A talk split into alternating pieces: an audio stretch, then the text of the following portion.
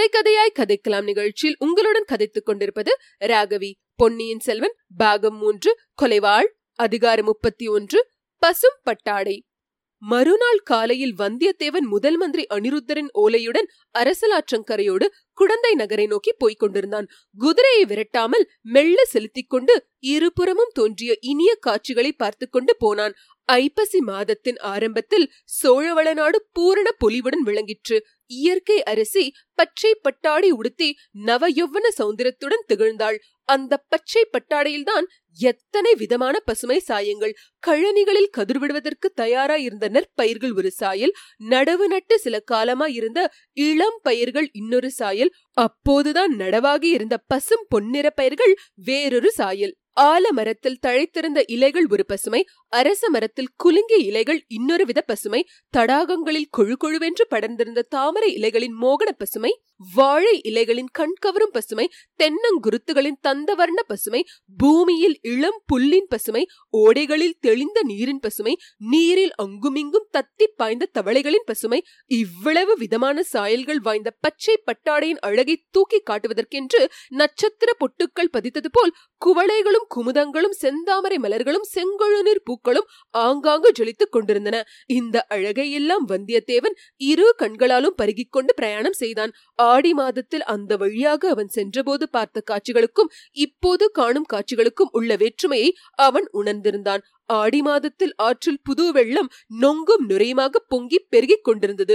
இப்போதோ பிரவாகத்தின் வேகமும் கோபமும் தணிந்து செந்நிறம் மாறி பளிங்கு போல் தெளிந்தது. உல்லாசமாக பவனி சென்றது. புது வெள்ளத்தின் ஹோ என்ற இறைச்சனும் மேலக்காற்று மரக்கலைகளை தாங்கியபோது உண்டான பேரோசையும் ஆயிரம் ஆயிரம் புள்ளினங்களின் கோலாகல தொனிகளும் அப்போது ஒரு மாபெரும் திருவிழாவின் ஆரவாரத்தை போல் கேட்டன. இன்றைக்கோ குளிர்ந்த வாடைக்காற்றில் இலைகள் அசைந்த மாமர சத்தமும் மடைகளில் தண்ணீர் பாய்ந்த சலசலப்பு ஓசையும் மழையை எதிர்பார்த்த மண்டூகங்களின் ஸ்ருதிபேத குரல்களும் பலவகை சில்வண்டுகளின் ஸ்வரபேத ரீங்காரங்களும் சேர்ந்து இயற்கை மாதரசியின் சோக சங்கீத கோஷ்டி கானத்தை போல் ஒலித்துக் கொண்டிருந்தன. வந்தியத்தேவனுடைய உள்ளத்திலும் அப்போது ஏதோ ஒரு வகையான இனம் தெரியாத சோகம் குடிக்கொண்டிருந்தது இதன் காரணம் என்னவென்று யோசித்து யோசித்து பார்த்தும் புலப்படவில்லை. உண்மையில் அவன் அபரிமிதமான உற்சாகம் கொள்வதற்கு வேண்டிய காரணங்கள் இருந்தன. இந்த வழியாக இரண்டு மாதங்களுக்கு முன்னால் போனபோது என்னென்ன மனோராஜ்யங்கள் செய்தானோ அவ்வளவும் நிறைவேறிவிட்டன. அவன் கனவிலும் நடக்கும் என்று கருதாத காரியங்களும் நடந்தேறிவிட்டன. சுந்தர சோழ சக்கரவர்த்தியை தரிசித்தாகி விட்டது தஞ்சாவூர் பழையாறை மாத்தோட்டம் அனுராதபுரம் முதலிய மாபெரும் நகரங்களை பார்த்தாகி விட்டது. சோழ நாட்டின் கண்ணுக்கு கண்ணாக விளங்கிய பொன்னியின் செல்வனுடைய சிநேகிதமும் கிடைத்துவிட்டது. அந்த வீர இளவரசருக்கு உதவி புரியும் பேரும் கிடைத்துவிட்டது. தமிழகத்தின் அழகு தெய்வமும் சோழர் குலவிளக்குமான அரசலங்குமரி குந்தவையை ஒருமுறை பார்ப்பதற்கே எத்தனையோ தவம் செய்திருக்க வேண்டும். இப்படி இருக்க அவளுடைய தூய இதயத்தின் நேயத்தை பெறுவதென்பது எத்தகைய பெறற்கரும் பாக்கியம். அதை எண்ணிய போது அவன் உள்ளம் பெருமிதத்தினால் பொங்கியது. ஆனால் அந்த பெருமித குதூகலத்துடனே ஏதோ ஒரு வேதனையும் தொடர்ந்து வந்தது. அவ்வளவு பெரிய பாக்கியத்துக்கு நான் உண்மையில் உரியவன்தானா? அது நிலைத்து நிற்குமா? கை கெட்டியது வாய்க்கு எட்டுவதற்குள் எவ்வளவோ தடங்கல்கள் ஏற்படக்கூடுமல்லவா ஆஹா தடங்கல்களுக்கு என்ன குறைவு? உலகமே தடங்கல் மயம்தான். ரவிதாசனை போன்ற மாய மந்திரவாதிகளும் நந்தினியை போன்ற மாய மோகினிகளும் பழுவேட்டரைகளை போன்ற சதிகாரர்களும் கந்தன்மாரனையும் பார்த்திபேந்திரனையும் போன்ற சிநேக துரோகிகளும் பூங்குழலியும் வானத்தையும் போன்ற பித்துக்கொள்ளி பெண்களும் வீர வைஷ்ணவ ஒற்றர்களும் காலாமுக சைவர்களும் கொள்ளிவாய்ப்பேகளும் ஆழந்தெரியாத புதைசேற்று குழிகளும் நிறைந்த உலகமல்லவா இது? கடவுளே மேற்கூறிய அபாயம் ஒவ்வொன்றிலிருந்தும் எப்படியோ இதுவரை தப்பித்து விட்டேன் அவை எல்லாவற்றையும் விட பெரும் பெரும் அபாயகரமான காரியத்தில் இப்போது முதன் மந்திரி அனிருத்தர் என்னை ஏவியிருக்கிறார். ஒரு பக்கத்தில் எளிதில் மூர்க்காவேசம் கொள்ளக்கூடிய ஆதித்த கரிகாலர் மற்றொரு பக்கத்தில் பெரிய பழுவேட்டரரை பொம்மையை போல் ஆட்டி வைக்கும் மாய சக்தி வாய்ந்த மோகினி. இவர்களுடைய நோக்கத்துக்கு குறுக்கே நின்று நான் தடை செய்து வெற்றி பெற வேண்டுமாம். இது நடக்கக்கூடிய காரியமா? அந்த பிரமராயர் தமது மனத்தில் என்னதான் உண்மையில் எண்ணிருக்கிறாரோ தெரியாது. அரசிலங்குமரியிடமிருந்து என்னை பிரித்து விடுவதே அவரது நோக்கமா இருக்கலாம் அல்லவா? ஆழ்வார்க்கடியான் வந்து சேர்ந்து கொள்வான் என்று இருவரும் சொன்னார்கள். அவனையும் இதுவரையில் காணும். அந்த வீர வைஷ்ணவன் எப்பேற்பட்டவனாயிருந்தாலும் இதுவரையில் எனக்கு ஒரு கெடுதலும் செய்ததில்லை. பல முறை உதவிதான் புரிந்திருக்கிறான். அவனுடன் சேர்ந்து பிரயாணம் செய்தால் ஏதாவது உற்சாகமாக பேசிக் கொண்டிருப்பான். பிரயாணத்தில் அலுப்பு தட்டாமல் இருக்கும். இனி எங்கே வந்து அவன் நம்முடன் சேர்ந்து கொள்ள முடியும்? அவனுக்காக எத்தனை நேரம்தான் இந்த குதிரையை இழுத்து பிடித்து மெல்ல செலுத்திக் கொண்டு போவது? ஆஹா அதோ கும்பலாயிருக்கும் மரங்கள். நதி வெள்ளத்தில் முதலைகளைப் போல் கிடக்கும் அந்த வேர்கள். இங்கேதான் பொம்மை முதலை மீது வேல் இருந்து படலம் நடைபெற்றது. வாரணியும் தாரகையும் செந்திருவும் மந்தாகினியும் நம்முடைய வீர செயலை பார்த்து கலகலவென்று சிரித்தது இவ்விடத்தில்தான். அரசிலங்குமரி நமக்கு பரிந்து அந்த பெண்களை அதட்டியதும் இதே இடத்தில்தான். சற்று இங்கே நின்று பார்க்கலாம். வந்தியத்தேவன் குதிரை மீதிருந்து இறங்கி நதிக்கரையில் ஓரமாக சென்று நின்றான். மரத்தின் வேர்களை சுற்றி சுற்றி சுழட்டி கொண்டு ஓடிய தெளிந்த நீர் பிரவாகத்தை சிறிது நேரம் உற்று பார்த்து கொண்டிருந்தான். ஆஹா அந்த சுழலில் ஒரு முகம் தெரிகிறது. அது யாருடைய முகம்? சொல்ல வேண்டுமா? அரசிலங்குமரி குந்தவை பிராட்டின் இன்ப பொன்முகம்தான். கண்டேன் கண்டேன் கண்டேன் கண்ணுக்கினியன கண்டேன் என்று பாடிய குரலை கேட்டு வந்தியத்தேவன் திடுக்கிட்டு அண்ணாந்து பார்த்தான். உன்னதமான மரத்தின் உச்சாணி கிளை ஒன்றில் ஆழ்வார்க்கடியான் அமர்ந்திருப்பது தெரிந்தது. ஓஹோ வீர வைஷ்ணவரே நான் உம்முடைய திருக்கண்களுக்கு அவ்வளவு இனியவனாக இருக்கிறேனா? நான் உம்மை சிறிது நன்றாக பார்க்கிறேன். கீழே இறங்கி வருக. என்று சொன்னான் வந்தியத்தேவன். வீர வைஷ்ணவன் மரத்திலிருந்து இறங்கிய வண்ணம் நான் உன்னை சொல்லவில்லை அப்பனே. உடையில் வாழும் கையில் வேலும் ஏந்திய நீ என் கண்ணுக்கு பயங்கரமாக வல்லவோ புலப்படுகிறாய் என்றான். பிறகு யாரை பற்றி சொன்னீர் வைஷ்ணவரே? முழு முதற் கடவுளாகிய திருமால் வாமனாவதாரம் எடுத்து வானத்தை அளப்பதற்காக ஒரு பாதத்தை தூக்கிய போது உங்கள் சிவபெருமானுடைய கண்களுக்கு வைஷ்ணவரே நிறுத்தும். இம்மாதிரியெல்லாம் சிவனை தாழ்த்தி கூறுவதை நிறுத்திவிடும். இல்லாவிடில் பெரிய அபாயத்துக்கு உள்ளாவீர். என்ன அபாயம் அப்பனே? முதலையை கொண்டு யானையை காத்த பெருமானின் சக்கரம் இருக்கும்போது என்னை யார் என்ன செய்ய முடியும்? நான் சொல்வதை சொல்லிவிட்டேன். அப்புறம் உமது இஷ்டம். எனக்கு என்ன அபாயம் வருகிறது என்று சொல் தம்பி. பழையாறையில் ஜனங்கள் கொந்தளித்து அரண்மனை வாசலுக்கு வந்தார்கள் அல்லவா? அப்போது சில காலாமுகர்கள் பேசிக் கொண்டிருப்பதை கேட்டேன். என்ன பேசிக் கண்டார்கள்? சோழ நாட்டில் பெருகி வரும் வீர வைஷ்ணவர்களை மகாகாளிக்கு பலி கொடுத்து அவர்களுடைய மண்டை ஓடுகளை குவித்து அடுக்கி அவற்றின் பேரில் நின்று ஆனந்த தாடவம் ஆட வேண்டும் என்று சொல்லிக் கொண்டார்கள். ஆழ்வார்க்கடியான் தன் மண்டையை தொட்டு பார்த்து கொண்டு இது கெட்டியாகத்தான் இருக்கிறது. காலாமுக தாண்டவத்தை தாங்க கூடியதுதான் என்றான்.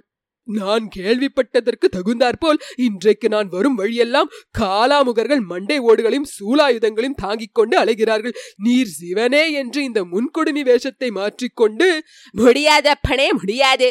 என்ன முடியாது? நீ சொன்னாயே அந்த பெயரை சொல்ல முடியாது. விஷ்ணுவே என்று சொல்லி எனது வேஷத்தை மாற்றிக்கொண்டாலும் மாற்றிக்கொள்வேன் அதோ பார் ஆற்றங்கரை சாலையில் அப்போது ஒரு பல்லக்கு போய்க் கொண்டிருந்தது. அதற்குள் ஒரு பெண்மணி இருப்பது தெரிந்தது. ஆனால் யார் என்று தெரியவில்லை. யாரோ ராஜகுலத்து பெண்ணாகத்தான் இருக்க வேண்டும். யாரா இருக்கும் பல்லக்கு சுமப்பவர்களைத் தவிர ஒரு தாதி பெண் பக்கத்தில் போய்க் கொண்டிருந்தாள். ஒருவேளை அரசிலங்குமரியாக இருக்கலாமோ? அப்படி இருக்க முடியாது. வைஷ்ணவரே அந்த பல்லக்கில் இருப்பது யார் தெரியுமா? என்று வந்தியத்தேவன் கேட்டான். தம்பி நான் சொல்வதை கேள். உனக்கு சம்பந்தமில்லாத காரியங்களில் தலையிட்டு கொள்ளாதே. அதனால் பல தொல்லைகளை நீ ஏற்கனவே அனுபவித்திருக்கிறாயல்லவா? வழியோடு எத்தனையோ பேர் போவார்கள். உனக்கு என்ன அதை பற்றி? குதிரை மேலேறிக்கொள் தட்டிவிடு என்றான். ஓஹோ அப்படியா சமாச்சாரம். வீர வைஷ்ணவர் இப்போது பெரிய வைராகியசாலி ஆகிவிட்டதாக தோன்றுகிறது. வீர நாராயணபுரத்தில் நடந்ததை மறந்து விட்டீரா? அங்கே மூடுபல்லக்கில் சென்ற பெண்ணுக்கு ஓலை ஒன்றை சேர்க்கும்படி நீர் எனக்கு சொல்லவில்லையா? அதெல்லாம் பழைய கதை. இப்போது எதற்கு எடுக்கிறாய்? போனால் போகட்டும். நீர் என்னோடு வழியில் வந்து சேர்ந்து கொள்வீர் என்று சொன்னார்கள். உமக்காகவே இத்தனை நேரம் மெல்ல மெல்ல குதிரையை செலுத்திக் கொண்டு வந்தேன். இனியாவது என்னோடு வரப்போகிறீரா இல்லையா? நீ குதிரையில் போகிறாய். நான் கால்நடையாக வருகிறேன். நாம் எப்படி சேர்ந்து பிரயாணம் செல்ல முடியும்? நீ கொள்ளிட கரையில் போயிரு. அங்கே நாளை காலையில் உன்னுடன் வந்து சேர்ந்து கொள்கிறேன். ஆழ்வார்க்கடியான் வேறொரு ரகசிய வேலையில் ஈடுபட்டிருக்கிறான் என்றும் தன்னுடன் வரமாட்டான் என்றும் வந்தியத்தேவன் நிச்சயமடைந்தான். சரி உமது இஷ்டம். என்று கூறி குதிரை மீது தாவி ஏறிக்கொண்டான். தான் போக வேண்டிய திசையை நோக்கினான். வடகிழக்கு திசையின் அடிவாரத்தில் கரிய மேகங்கள் திரள்வதைக் கண்டான். வைஷ்ணவரே இன்று மழை பெய்யுமா? என்று கேட்டான். அப்பனே எனக்கு என்ன ஜோஷியமா தெரியும்? ஹைபஷி பிறந்து விட்டதல்லவா மழை பெய்தாலும் பெய்யும். எல்லாவற்றிற்கும் சீக்கிரமாய் குதிரையை தட்டிவிட்டு கொண்டு போ. ராத்திரி தங்குவதற்கு ஏதேனும் ஒரு சத்திரம் சாவடியை பார்த்துக்கொள் என்றான் ஆழ்வார்க்கடியான். வந்தியத்தேவன் அவ்விதமே குதிரையை தட்டிவிட்டான்.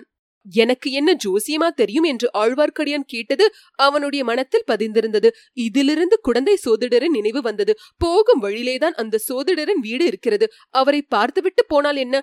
சோழ சிங்காதனம் ஏற ஆசைப்படுகிறவர்களுக்குள்ளே யாருக்கு இந்த அதிர்ஷ்டம் கிடைக்கப் போகிறது? பொன்னியின் செல்வரை துருவ நட்சத்திரத்துக்கு சமமானவர் என்று குழந்தை சோதரர் சொன்னாரல்லவா? அவரோ ராஜ்யம் ஆளுவதில் மனத்தை செலுத்தவே மறுக்கிறார். இலங்கை சிம்மாசனத்தையும் மணிமகுடத்தையும் எவ்வளவு அனாயாசமாக மறுத்தளித்தார். அவருக்கு பல கண்டங்கள் நேரிடும் என்று சோதிடர் கூறியது ஓரளவு பழித்துத்தான் இருக்கிறது. அது போலவே வருங்காலத்தில் அவர் மகோன்னதம் பெற்று விளங்குவார் என்பதும் பலிக்குமா அது எப்படி சாத்தியமாக கூடும் என்னுடைய வாழ்க்கை கனவுகள் தான் எவ்வளவு தூரம் பலிக்கப் போகின்றன? என் முன்னோர்கள் காலத்தில் இழந்துவிட்ட ராஜ்யம் திரும்பி கிடைக்குமா? நான் இப்போது எதற்காக புறப்பட்டிருக்கிறேனோ அது எவ்வளவு தூரம் நிறைவேறும்? ஆதித்த கரிகாலர் நந்தினி இவர்களுக்கு குறுக்கே நின்றுதான் எந்த காரியத்தையும் சாதிக்க முடியுமா? இதுவரையில் இரண்டு மூன்று தடவை நந்தினியிடம் சிக்கிக்கொண்டு தப்பித்து பிழைத்தோம். மறுபடியும் அது முடியுமா? பழுவூர் இளையராணியை எண்ணிய போது வந்தியத்தேவனுடைய மனத்தில் ஒரு திகில் உண்டாயிற்று. அவள் அவனிடம் மிக்க பிரியமும் மரியாதை காட்டி பேசியதென்னவோ உண்மைதான். ஆனால் அவள் உள்ளத்தை அவனால் அறிய முடியவில்லை. ஏதோ ஒரு முக்கிய காரிய நிமித்தமாக அவனை அவள் விட்டு வைத்திருப்பதாகவே தோன்றியது. அதனாலேயே வந்தியத்தேவனிடம் அவள் அவ்வளவு பொறுமையாக இருந்திருக்கிறாள். அது என்ன காரியமாக இருக்கும்? வந்தியத்தேவனுடைய குதிரை சற்று முன் அந்த வழியே சென்ற பல்லக்கை தாண்டி சென்றது. இம்முறை அவன் பல்லக்கை மோதவும் விரும்பவில்லை. பல்லக்கு அவனை மோதவும் இஷ்டப்படவில்லை. ஆனால் குதிரை பல்லக்கை தாண்டிய போது பல்லக்கின் திரை சிறிது விலகியது. உள்ளே வீற்றிருந்த பெண் கொடும்பாளூர் இளவரசி வானத்தி என்பது அறிந்து கொண்டான். குதிரையை நிறுத்தலாமா என்று ஒரு கணம் யோசித்தான். பிறகு அதை மாற்றிக்கொண்டு மேலே சென்றான். வானதியை பற்றி இளைய பிராட்டி கூறியது நினைவு வந்தது. நாலாபுறமும் அபாயங்கள் சூழ்ந்த இக்காலத்தில் கொடும்பாளூர் இளவரசி தனியாக எங்கே புறப்பட்டாள்? தகுந்த பாதுகாப்பு கூட இல்லையே. அதோடு இன்னொரு விசித்திரத்தையும் அவன் கண்டான். சற்று தூரத்தில் பயங்கர தோற்றமுடைய இரண்டு காலாமுக சைவர்கள் வானத்தின் பல்லக்கை உற்று பார்த்து கொண்டிருந்தார்கள். இவர்கள் எதற்காக அப்படி பார்க்கிறார்கள்? அவர்கள் இரண்டு பேரும் யார்? அரிச்சந்திர நதிக்கரையில் தான் படுத்துறங்கிய போது தன் பக்கத்தில் வந்து நின்று பேசியவர்கள் அல்லவா? வானத்திடம் வந்தியத்தேவனுக்கு அவ்வளவு அனுதாபம் இல்லை என்பது உண்மைதான். பொன்னியின் செல்வருடைய உள்ளத்தில் பூங்குழலி பெற வேண்டிய இடத்தை வானத்தை அபகரிக்க விரும்புவதாகவே அவன் எண்ணினான். இதனால் அவள் பேரில் கோபம் கொண்டிருந்தான். ஆனாலும் இளைய பிராட்டி அவளிடம் அளவற்ற அன்பு வைத்திருந்தாள் என்பதை அவனால் மறக்க முடியவில்லை. எனவே வானத்திற்கு ஏதேனும் அபாயம் நேர்ந்தால் இளைய பிராட்டி அதனால் அளவில்லாத துன்பம் அடைவாள். ஆனால் அபாயம் எதற்காக நேர வேண்டும்? சம்பந்தமில்லாத காரியங்களில் தலையிட்டுக் கொள்ளாதே. உன் காரியத்தை பார்த்து கொண்டு போ என்று ஆழ்வார்க்கடியான் கூறிய புத்திமதி நியாயமானதுதான். ஆயினும் வானத்தின் பல்லக்கு சென்றதை காலாமுகர்கள் இருவர் மறைவான இடத்திலிருந்து பார்த்து கொண்டு நின்ற காட்சி திரும்ப திரும்ப அவன் ஞாபகத்திற்கு வந்து கொண்டிருந்தது. இதோ குழந்தை சோதிடரன் வீடு வந்துவிட்டது. எல்லாவற்றுக்கும் அவரை கேட்டு பார்க்கலாம். அடடே இத்தனை நேரம் அந்த விஷயம் மூளைக்கு எட்டவில்லையே. வானதி தேவியும் குழந்தை சோதரன் வீட்டுக்குத்தான் வருகிறாள் போலும். பழம் நழுவி பாலில் விழுந்தது. வானதி வந்து சேர்வதற்குள் நம்முடைய காரியத்தை நாமும் பார்த்துக் கொள்ளலாம். இவ்வாறு எண்ணி சோதரர் வீட்டு வாசலில் குதிரையை நிறுத்திவிட்டு வந்தியத்தேவன் அந்த சிறிய வீட்டுக்குள் நுழைந்தான். இத்துடன் அதிகாரம் முப்பத்தி ஒன்று முற்றிற்று.